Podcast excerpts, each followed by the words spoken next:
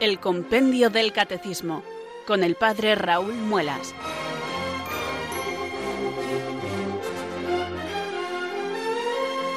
Muy buenas tardes, queridos oyentes de Radio María. Son las 4, las 3 en Canarias. Aquí comienza una nueva edición del programa El Compendio del Catecismo de la Iglesia Católica. Reciban desde Talavera de la Reina un saludo muy cordial del Padre Raúl Muelas, que un día más les habla desde estos micrófonos de Radio María, la radio de la Virgen, la fuerza de la esperanza. Sed todos bienvenidos.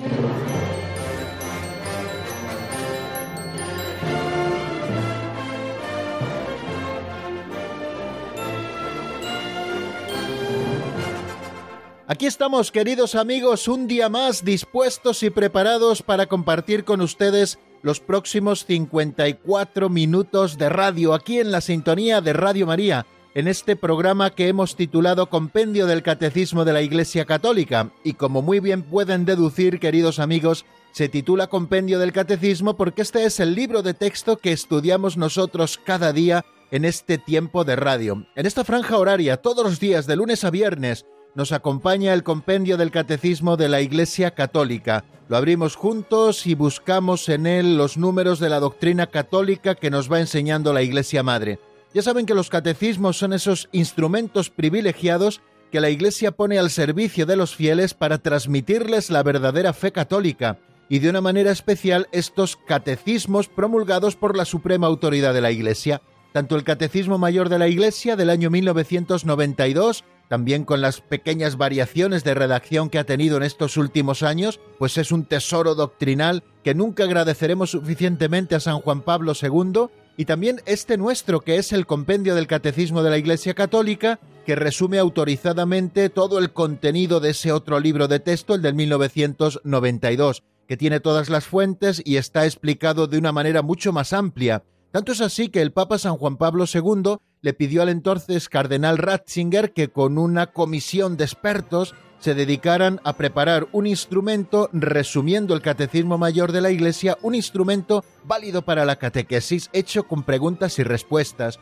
Y unos años después, en el 2005 y siendo ya papa el propio Benedicto XVI, el cardenal Ratzinger, pues vio la luz este libro que es el Compendio del Catecismo de la Iglesia Católica, que tiene la misma estructura, que tiene los mismos contenidos pero que está todo de manera más resumida y además presentado a través de preguntas y respuestas como tradicionalmente se ha hecho en los catecismos en la Iglesia, de manera que podamos ir cubriendo el arco de todas las verdades católicas a través de esas preguntas y respuestas que una nos lleva a la otra y también para que se favorezca la memorización de los contenidos. Ese es quizá el secreto de este sistema pedagógico de preguntas y respuestas. Pues bien, nosotros ya estamos estudiando el sexto mandamiento de la ley de Dios que dice no cometerás actos impuros.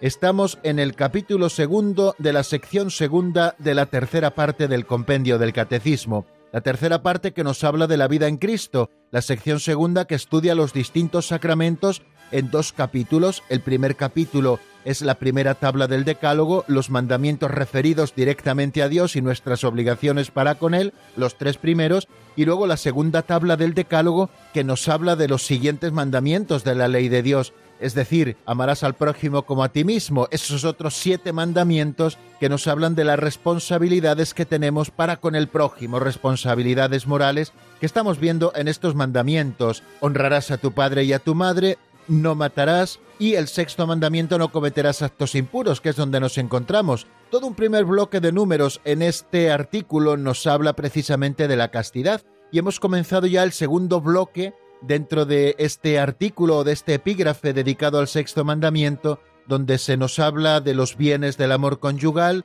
del significado del acto conyugal, de la moral en la regulación de la natalidad, de cómo ha de ser considerado el hijo, etcétera, etcétera. Bueno, pues ya nos encontramos en esa segunda parte. Y hoy, queridos amigos, pues si el Señor nos da salud, pues estaremos repasando cuándo es moral la regulación de la natalidad, también cuáles son los medios inmorales para la regulación de la natalidad, y seguiremos avanzando en por qué son inmorales la inseminación y la fecundación artificial, ya conocemos porque lo hemos estudiado cuál es el principio general y podemos deducirlo fácilmente, y quizá nos dé tiempo también a asomarnos al número 500, cómo ha de ser considerado un hijo. Pues bien amigos, ya tenemos planteado lo que será nuestro programa de hoy, un programa apasionante por las cosas que vamos a estudiar y por el hecho de poder estudiarlas juntos aquí en la sintonía de Radio María. Por eso yo les pido en primer lugar que renueven su ilusión en lo que a ustedes toca y en segundo lugar que nos encomendemos al Espíritu Santo para que venga sobre nosotros, nos fortalezca con su fuerza, nos ilumine con su luz y podamos cumplir nuestro cometido. Un día más, yo les invito a orar así. Ven Espíritu Santo, llena los corazones de tus fieles y enciende en ellos el fuego de tu amor Envía, Señor, tu Espíritu que renueve la faz de la tierra.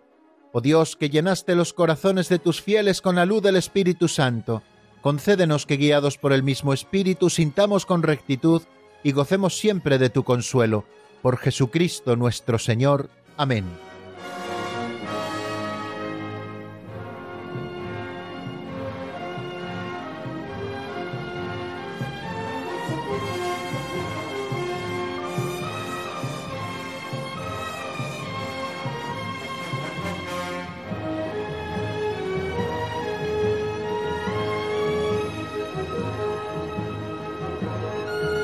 Amigos, y antes de abordar el ejercicio fuerte que supone el estudio de los números del compendio del catecismo y de la doctrina católica, yo les propongo que vayamos haciendo nuestro calentamiento. Ya este saludo inicial y la presentación del sumario pretende ser un pequeño calentamiento, no digamos ya la oración que hacemos al Espíritu Santo, que es lo más importante del programa, pero en esta segunda sección de nuestro espacio lo que hacemos es un calentamiento a través de las pinceladas de sabiduría, lo que hemos llamado nuestra catequesis práctica. ¿Por qué lo llamamos catequesis práctica? Pues porque tomamos alguna historia concreta, algún cuentecillo, alguna narración o incluso alguna fábula de las que nos ofrece don Justo López Melús en un libro titulado así y publicado hace ya muchos años, casi 30 años, Pinceladas de Sabiduría, tomamos una de estas pinceladas, la escuchamos en la voz de Alberto, es un pequeño capitulito que contiene una historia siempre sugerente y luego hacemos una reflexión juntos. Yo les ofrezco con toda humildad una sencilla reflexión al hilo de lo que nos dice esa pincelada. Todos los días procedemos así y creo que están gustando mucho estas pinceladas siempre sugerentes que también les animan a ustedes a hacer sus propias reflexiones y a sacar sus propias conclusiones en orden a poder aplicar la doctrina que conocemos a la vida concreta que nos toca vivir. Bueno, pues la pincelada de hoy que vamos a escuchar enseguida se titula Los gemelos y el borracho.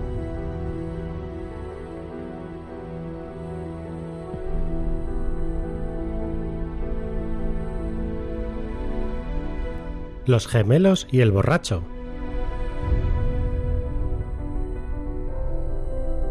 Suele decirse que la perdiz por el pico se pierde, y que en boca cerrada ni entran moscas ni entra nada. O sea, que hay que ser prudente, pues con frecuencia las apariencias engañan y caemos en peligro de sacar conclusiones ciertas de premisas inciertas. Yo decía a un compañero que siempre se apresuraba a dar su opinión ante cualquier problema. Mira, Pepe, no te sientas obligado a dar siempre tu opinión ni a ser siempre el primero en darla. Si no, te sucederá lo que le pasó a aquel borracho. Iban dos hermanos gemelos, David y Alfredo, por una plaza toledana de Zocodover. Entonces les vio de frente un buen hombre, borracho absoluto, empapado de vino, alegre y simpático, un beodo cordial, trazando las S de rigor. David y Alfredo le miraban sonrientes. Él, a cada traspié, abría más sus ojos asombrados. Ellos comprendieron que le extrañaba verles, a los dos, con la cara idéntica. David, para tranquilizarlo, le dijo No le extrañe, somos gemelos. Y el borracho respondió abierto ¿Los cuatro?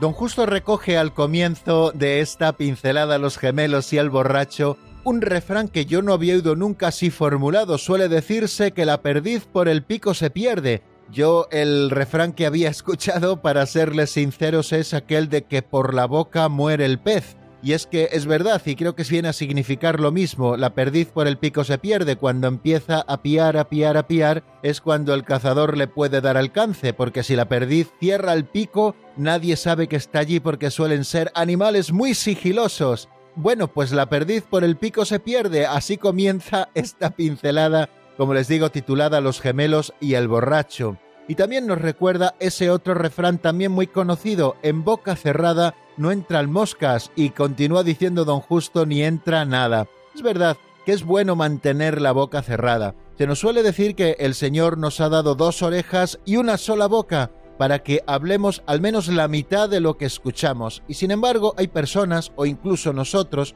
somos muy dados a hablar mucho y a escuchar poco. Y eso es lo mejor para poder equivocarse, porque cuando no escuchamos mucho y hablamos demasiado, nos estaremos equivocando siempre. O sea que tenemos que ser prudentes, y a esto nos llamaba precisamente la pincelada de hoy, a guardar la prudencia, a guardar la prudencia, a que no seamos los primeros en hablar. Nos decía don Justo que tenía un compañero que siempre se apresuraba a dar su opinión ante cualquier problema, y le dijeron, mira Pepe, no te sientas obligado a dar siempre tu opinión, ni a ser el primero en darla, sino te sucederá lo que le pasó a aquel borracho cuya historia también hemos escuchado y bien simpática que es. Porque a veces somos muy dados, enseguida nos situamos, sobre todo si tenemos capacidades para situarnos rápidamente ante lo que sucede, tomamos cuatro datos de la realidad, elaboramos enseguida una teoría y ya estamos dando nuestra opinión sobre lo que sucede o sobre lo que no sucede. Y eso es lo más propio para poder engañarnos, para poder confundirnos,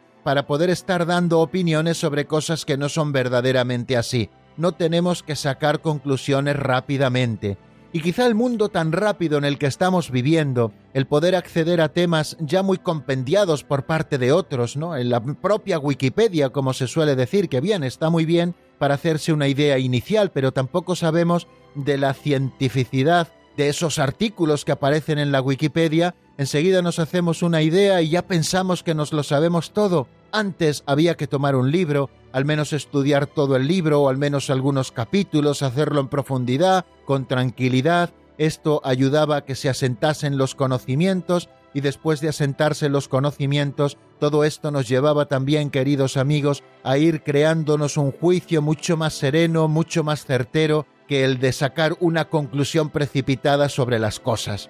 Porque si no, nos pasaría lo que aquel borracho, que cuando se encontró con aquellos dos hermanos gemelos en la plaza de Zocodover, empezó a espatarrar cada vez más los ojos y no se creía lo que estaba viendo. Aquellos gemelos sonrientes le dijeron mientras venía hacia ellos haciendo ese y dando un traspiés, le dijeron estése tranquilo, que somos gemelos, no se extrañe tanto. Y el borracho les respondió boquiabierto los cuatro. Bueno, claro, como veía doble, no solamente veía a los dos gemelos, sino que estaba viendo también a los cuatro, es decir, porque aquellos dos les veía dobles. Se estaba equivocando. Pues así nos ocurre a nosotros, queridos amigos, cada vez que nos precipitamos en el juicio y somos los primeros en hablar. Vamos a pedirle al Señor que nos dé sosiego para saber escuchar, para saber investigar antes de hablar y dar nuestra opinión.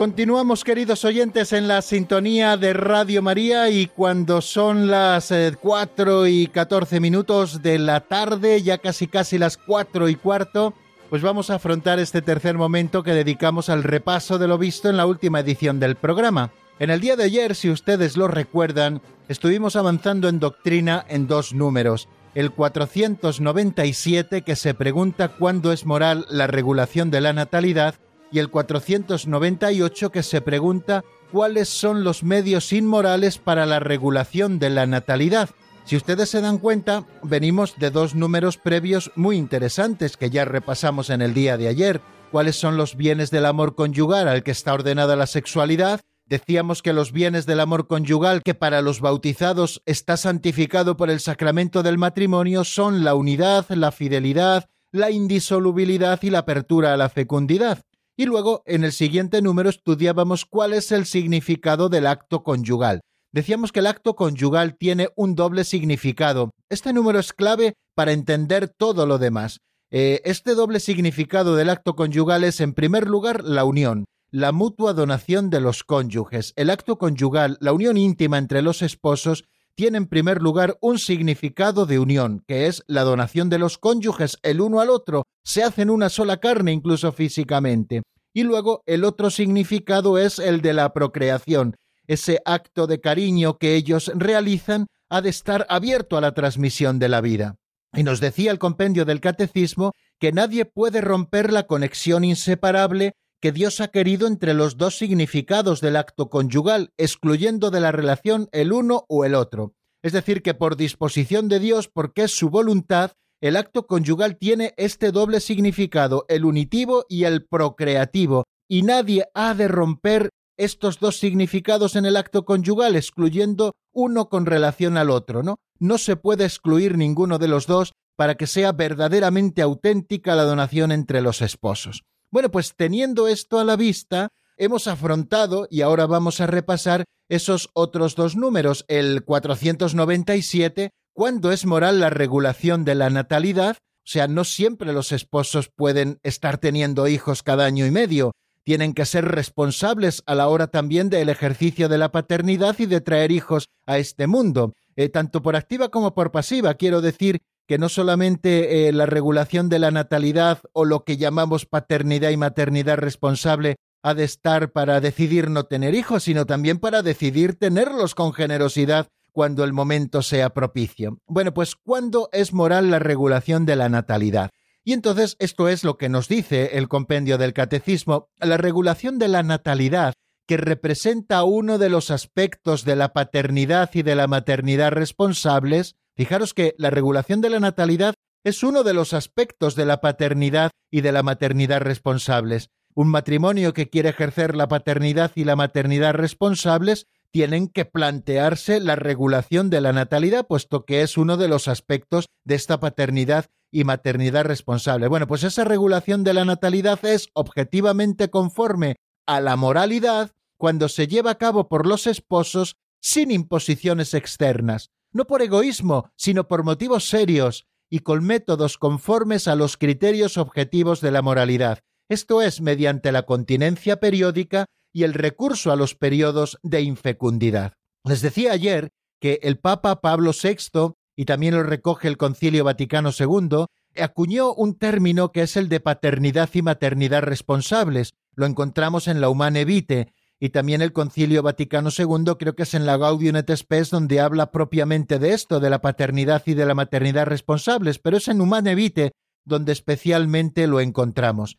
Está hablando de la responsabilidad que los padres y, y las madres han de tener para traer hijos a este mundo conforme al dictado de su conciencia rectamente formada. O sea que la regulación de la natalidad es uno de los aspectos de esta paternidad y maternidad responsable, y es conforme a la moralidad cuando, en primer lugar, se lleva a cabo por los esposos sin imposiciones externas, ni del Estado, ni de ideologías, ni de presiones de familiares, ni de amigos, sino que los esposos en conciencia y ante Dios deciden si conviene buscar un hijo o conviene en este momento demorar el buscar un hijo. Quiere decir que debe hacerse sin imposiciones externas, para que sea moralmente recto, no por egoísmo, es decir, tampoco sin imposiciones internas a veces de nuestro propio egoísmo. No es que estamos más a gusto solo con dos, hay que hacer menos esfuerzos, así les damos mucho mejores estudios, que luego no es así, pues porque, en fin, bueno, eh, son estas falacias que se han ido metiendo en nuestro mundo y que al final hemos acabado creyéndonoslo. Bueno, bueno, pues por egoísmo, tampoco el egoísmo es moralmente recto, el ejercicio de la paternidad responsable motivada por el egoísmo, sino por motivos serios. A veces hay que demorar la llegada de otro hijo, o bien por motivos de salud, o bien por motivos serios económicos, o bien por motivos sociales, pero eso es, siempre tienen que ser motivos serios. Y también nos dice utilizando métodos conformes a los criterios objetivos de la moralidad. Es decir, son criterios objetivos de la moralidad aquellos métodos que no privan ni de la dimensión unitiva del acto conyugal ni privan tampoco de la apertura a la vida, y estos son los métodos naturales. Eh, luego hablaremos cuáles son los métodos ilícitos, pero en este caso estamos hablando de los métodos lícitos, y son los métodos naturales, que se basan en la continencia periódica, como nos dice el número 497, y que se basan también en el recurso a los periodos de infertilidad. Quiere decir que los cónyuges, con la autoobservación de sí mismos y el conocimiento de sus propios ritmos de la fecundidad, especialmente la esposa, pues podrán hacer uso del matrimonio en los periodos de infecundidad, porque no se cerrarán a la vida ni pondrán barreras para que la vida pueda desarrollarse, sino que están respetando los ritmos naturales y también mediante la continencia periódica en los momentos fértiles en que no pueden llegarse el uno al otro, pues porque en ese momento en conciencia ven que no deben tener más hijos. Bueno, pues creo, queridos amigos, que estos son un poco las principales ideas que se recogen en ese número 497, cuando es moral la regulación de la natalidad.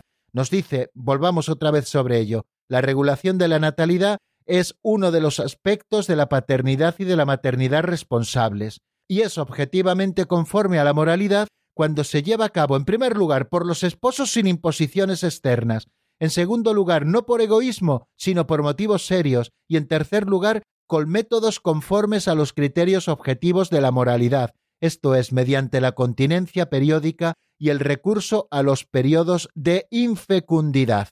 Dice Gaudium et en el número 55, el carácter moral de la conducta, cuando se trata de conciliar el amor conyugal con la transmisión responsable de la vida, no depende sólo de la sincera intención y la apreciación de los motivos, sino que debe determinarse a partir de criterios objetivos, tomados de la naturaleza de la persona y de sus actos, criterios que conserven íntegro el sentido de la donación mutua y de la procreación humana en el contexto del amor verdadero. Esto es imposible si no se cultiva con sinceridad la virtud de la castidad conyugal. Por eso eh, estamos haciendo una llamada constante a vivir la virtud de la castidad como ha hecho ese primer bloque de números dedicados en el sexto mandamiento a la virtud de la castidad. Salvaguardando ambos aspectos esenciales, el unitivo y el procreador, el acto conyugal conserva íntegro el sentido de amor mutuo y verdadero y su ordenación a la altísima vocación del hombre a la paternidad. Así nos lo recuerda el Papa Pablo VI en la Humane Vitae en el número 12. También ayer nos asomábamos al número 498 que se pregunta cuáles son los medios inmorales para la regulación de la natalidad. En el anterior número, el que hemos repasado ahora mismo, hablábamos de cuándo es moral la regulación de la natalidad y ahora cuáles son los medios inmorales para la regulación de la natalidad. O sea, queridos amigos, por hacerlo resumidamente y por decirlo resumidamente, son todos esos atajos que al final están negando una de las dimensiones que son esenciales a la unión conyugal, o bien la unitiva o bien la procreativa. Nos dice el número 498 textualmente del compendio lo siguiente, es intrínsecamente inmoral toda acción, como por ejemplo la esterilización directa o la contracepción, que bien en previsión del acto conyugal o en su realización, o bien en el desarrollo de sus consecuencias naturales, se proponga como fin o como medio impedir la procreación. Estos son los medios intrínsecamente inmorales. Nos habla allí a modo de ejemplo de la esterilización y al hablar de la esterilización pues se está refiriendo a la ligadura de trompas en las chicas, a la vasectomía en los chicos o a otros métodos de esterilización directa. Y también se está refiriendo a la contracepción, que es la utilización de métodos barrera o métodos químicos para evitar la concepción. Es decir, toda acción es intrínsecamente inmoral que bien en previsión del acto conyugal, como por ejemplo eh, la píldora anticonceptiva, o bien en su realización, como son los métodos barrera, como puede ser la utilización del preservativo, o bien en el desarrollo de sus consecuencias naturales, como puede ser la píldora del día después, se proponga como fin o como medio impedir la procreación. Todos estos actos, todas estas acciones son intrínsecamente inmorales por ejemplo, la esterilización directa o la contracepción. Esos métodos barreras, esos métodos químicos, y al hablar de métodos químicos hay dos tipos, no así hablando un poco a grandes rasgos, no pretendo ser como muy fino y no pretendo entrar muy profundamente en el tema porque tampoco yo soy especialista en esto, ¿no? Pero tengan en cuenta una cosa, que aquellos métodos químicos que lo que pretenden es evitar la ovulación para que se puedan tener relaciones sexuales sin problemas de concepción, o lo que son todavía más graves, que son esos otros métodos químicos que lo que pretenden es acabar con las consecuencias naturales de la unión del óvulo y del espermatozoide, como pueden ser todas las píldoras del día después, estas son todavía más graves, puesto que en muchos casos son abortivas, bueno, pues son medios intrínsecamente inmorales. Bueno, pues esto es lo que nos dice principalmente el número 498. Nos dice el Catecismo Mayor que la continencia periódica, los métodos de regulación de nacimientos fundados en la autoobservación y el recurso a los periodos infecundos son conformes a los criterios objetivos de la moralidad. Estos métodos respetan el cuerpo de los esposos, fomentan el afecto entre ellos y favorecen la educación de la libertad auténtica. Por el contrario, es intrínsecamente mala toda acción que en previsión del acto conyugal o en su realización o en el desarrollo de sus consecuencias naturales se proponga como fin o como medio hacer imposible la procreación. Familiaris Consorcio del Papa San Juan Pablo II en el número 32 nos dice que al lenguaje natural que expresa la recíproca donación total de los esposos, el anticoncepcionismo impone un lenguaje objetivamente contradictorio, es decir, el de no darse al otro totalmente, se produce no sólo el rechazo positivo de la apertura a la vida, sino también una falsificación de la verdad interior del amor conyugal, llamado a entregarse en plenitud personal. Esta diferencia antropológica y moral entre la anticoncepción y el recurso a los ritmos periódicos implica dos concepciones de la persona y de la sexualidad humana irreconciliables entre sí. Eh, yo creo que también sería interesante que nos preguntásemos por qué los métodos naturales han sido tan ridiculizados y han sido tan atacados. Eh, claro, detrás de los métodos naturales no hay grandes cantidades de dinero a ganar como hay detrás de otros tipos de métodos contraceptivos, ¿no? Que no solamente están falseando la realidad de la entrega entre los esposos, sino que también hay unos lobbies de poder ahí importantísimos por parte de algunas farmacéuticas que están apoyando estos métodos y no están en ningún momento considerando la seriedad también de los métodos basados en la autoobservación, lo que llamamos los métodos naturales, que no son métodos falsos, que no son métodos ridículos, que no son métodos que fallen, son métodos cuando se aprenden bien, que tienen un porcentaje altísimo de buenos resultados. Lo que pasa es que hay que aprenderlos bien y no tenemos que quedarnos en los métodos que empezaron a practicarse en los años 60 o 70 loginos, sino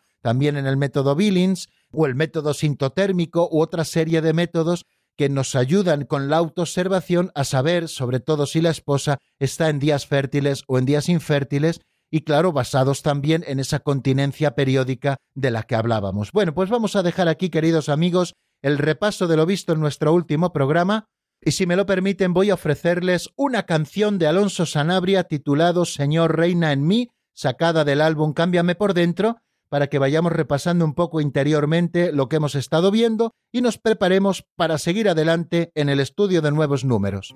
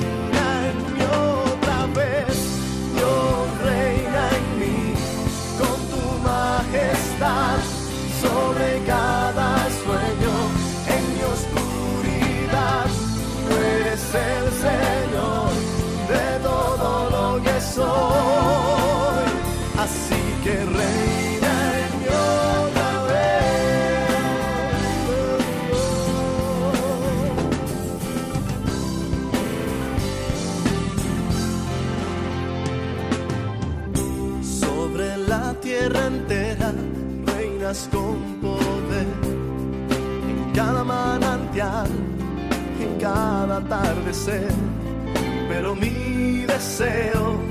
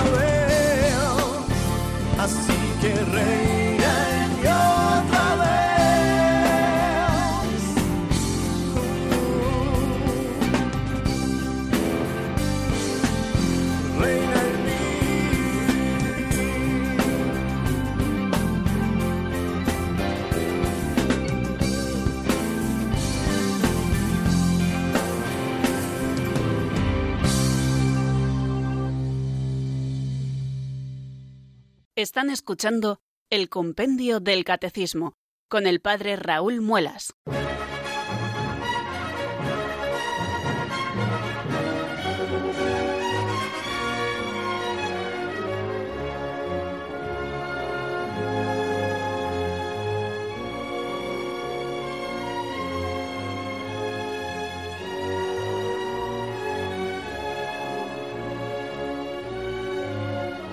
Continuamos, queridos oyentes, en la sintonía de Radio María. Estamos en el compendio del Catecismo de la Iglesia Católica y vamos a afrontar este cuarto momento que titulamos Avance de Doctrina. Todos los días nos asomamos a uno, dos, incluso a tres números cuando nos da tiempo y vamos avanzando así en la doctrina. Nos encontramos ahora con el número 499 que se pregunta ¿por qué son inmorales la inseminación y la fecundación artificial? Vamos a ver qué es lo que nos dice el compendio en la voz de Marta Jara.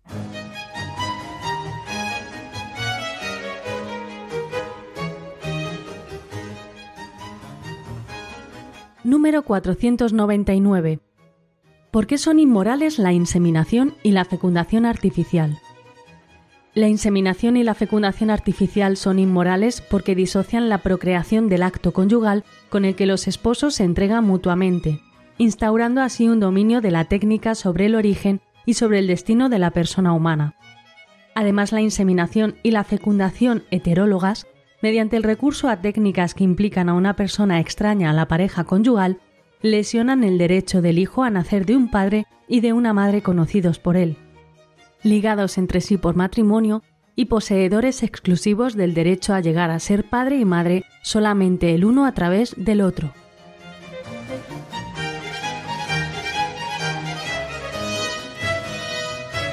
Acabamos de escucharlo, la inseminación y la fecundación artificial son inmorales porque disocian la procreación del acto conyugal con el que los esposos se entregan mutuamente, instaurando así un dominio de la técnica sobre el origen y sobre el destino de la persona humana.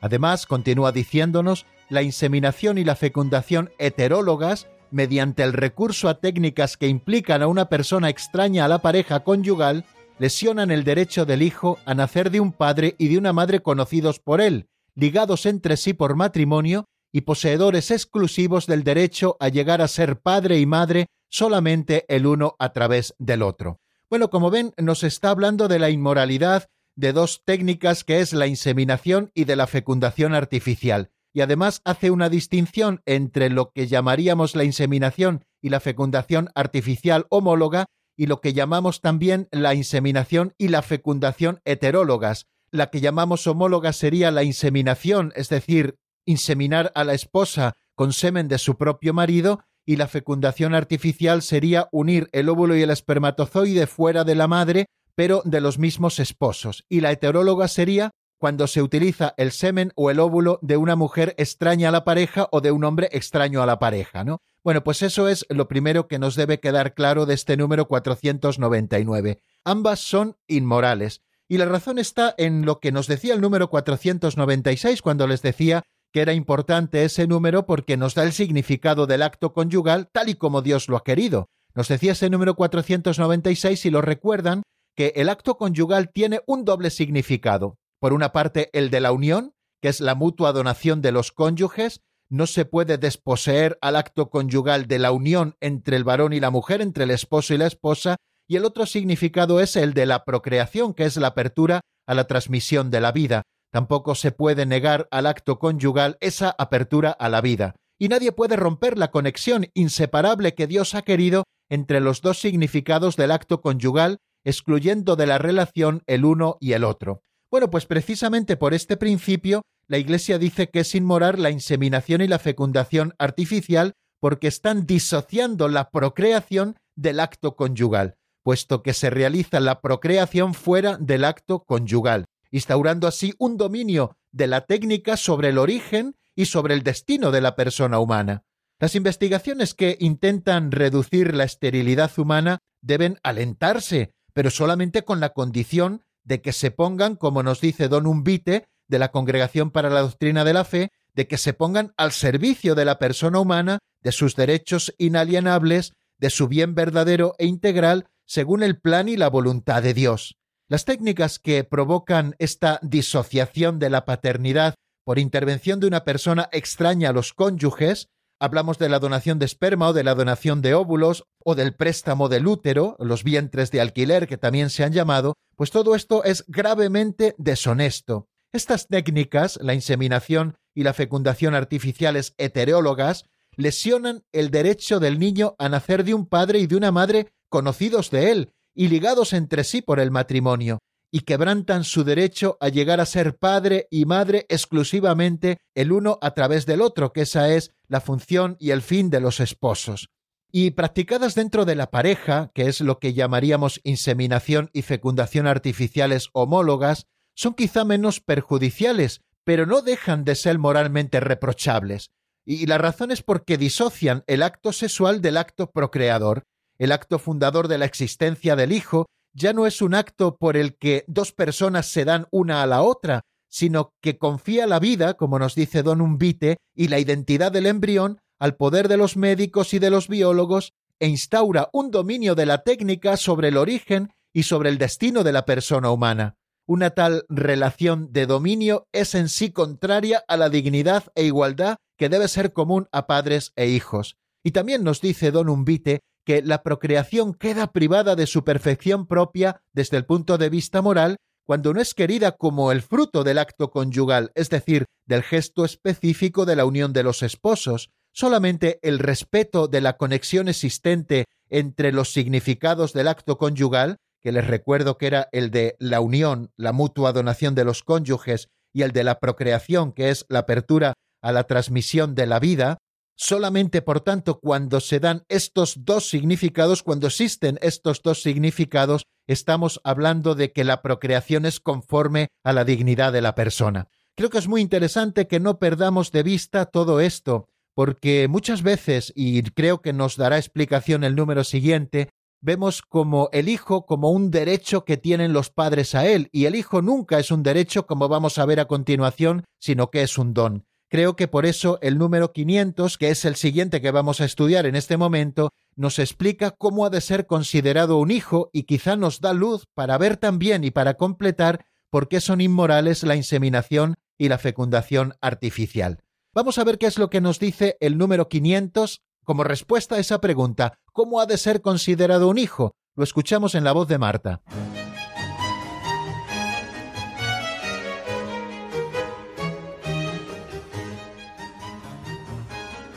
Número 500. ¿Cómo ha de ser considerado un hijo? El hijo es un don de Dios, el don más grande dentro del matrimonio. No existe el derecho a tener hijos, tener un hijo sea como sea.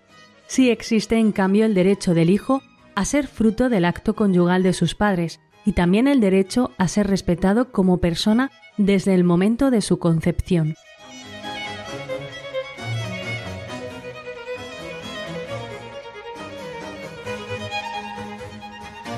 Bien, creo que la explicación que nos da el compendio del catecismo a este número 500 es bastante clara. ¿Cómo ha de ser considerado un hijo? Nos dice, el hijo es un don de Dios, el don más grande dentro del matrimonio.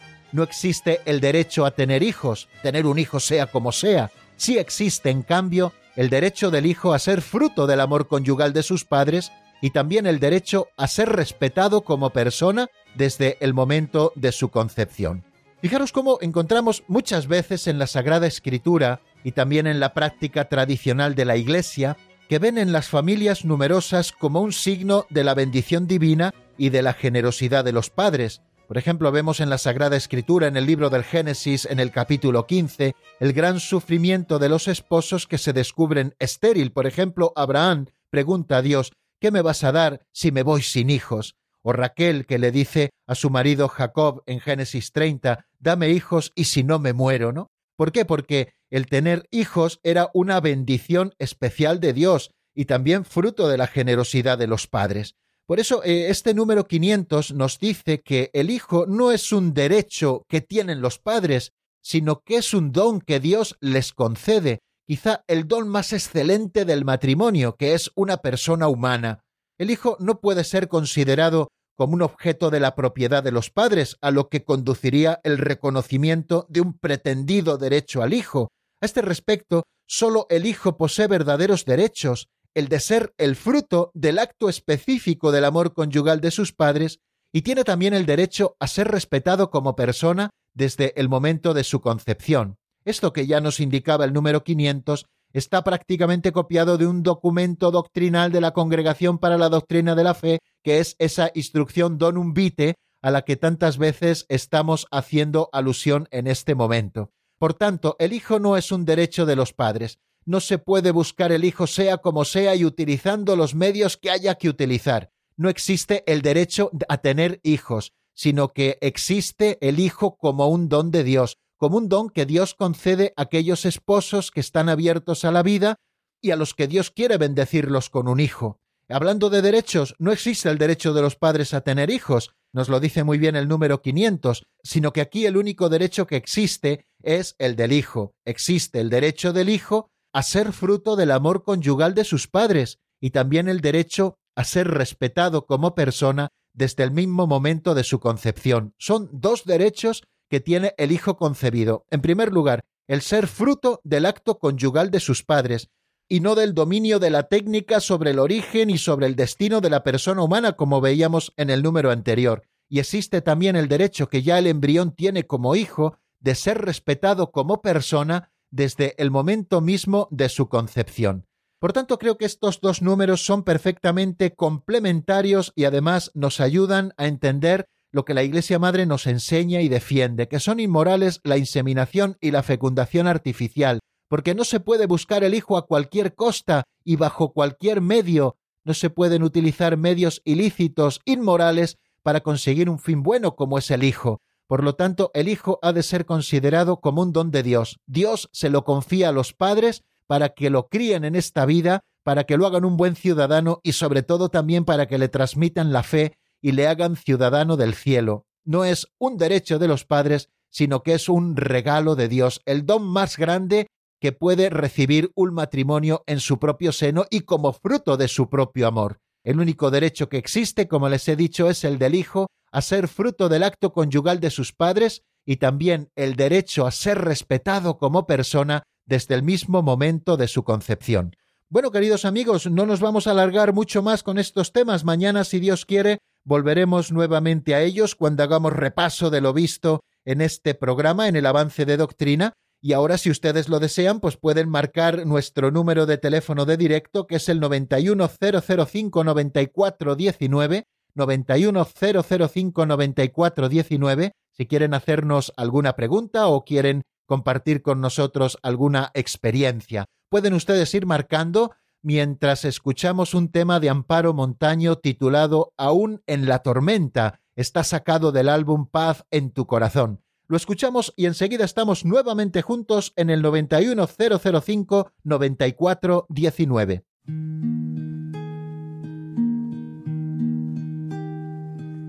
Aún en la tormenta, aun cuando hay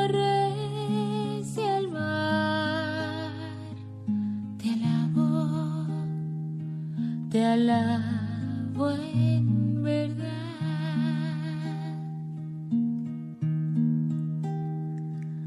Aún lejos.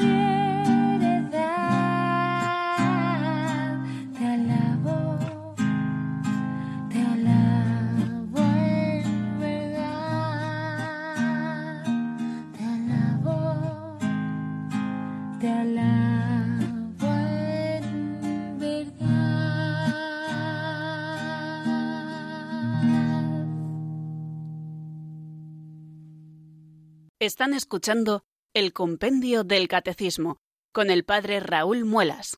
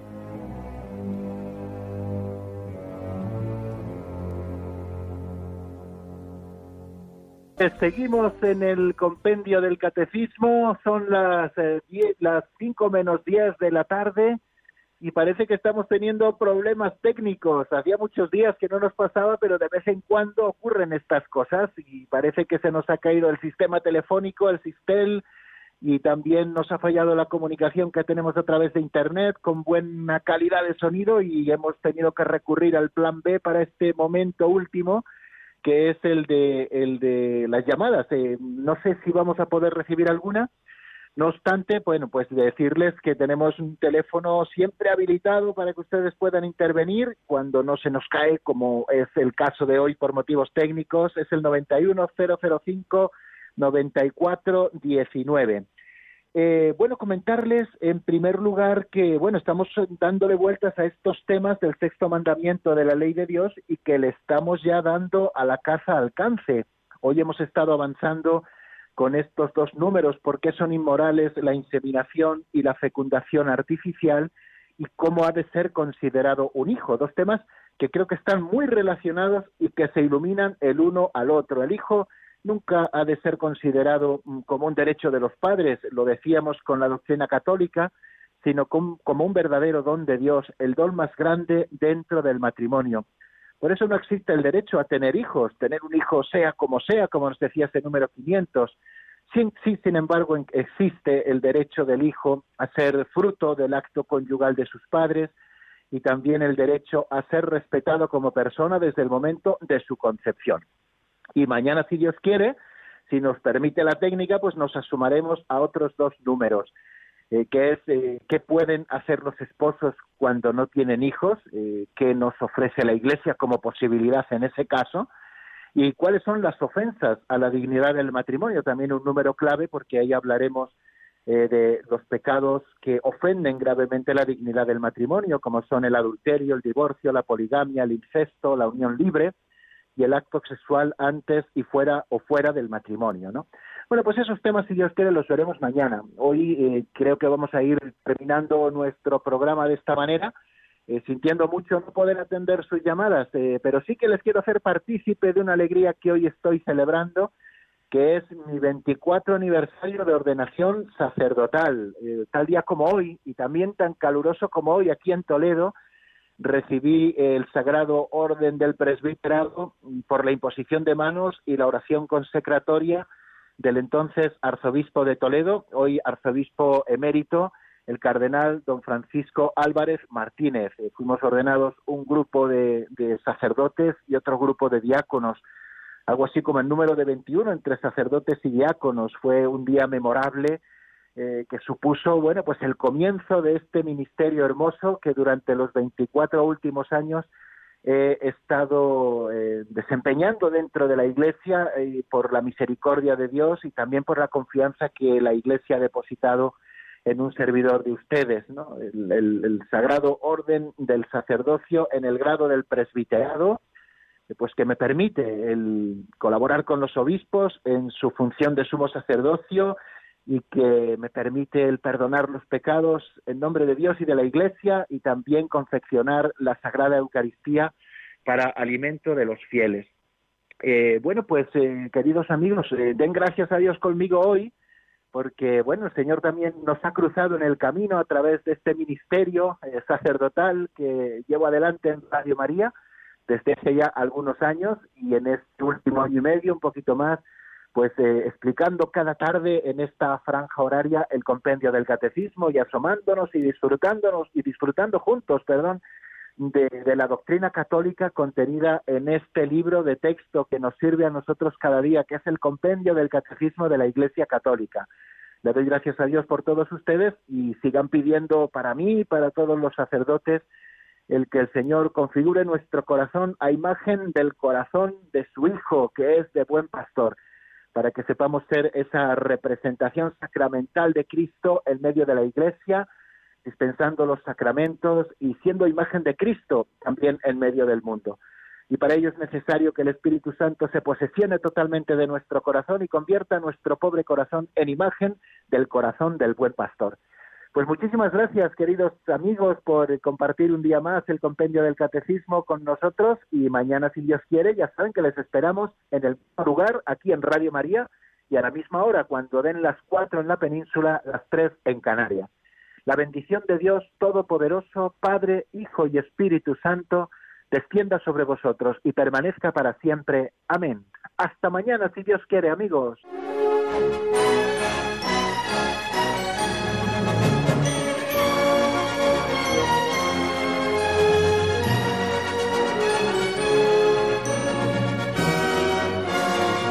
El Compendio del Catecismo con el Padre Raúl Muelas.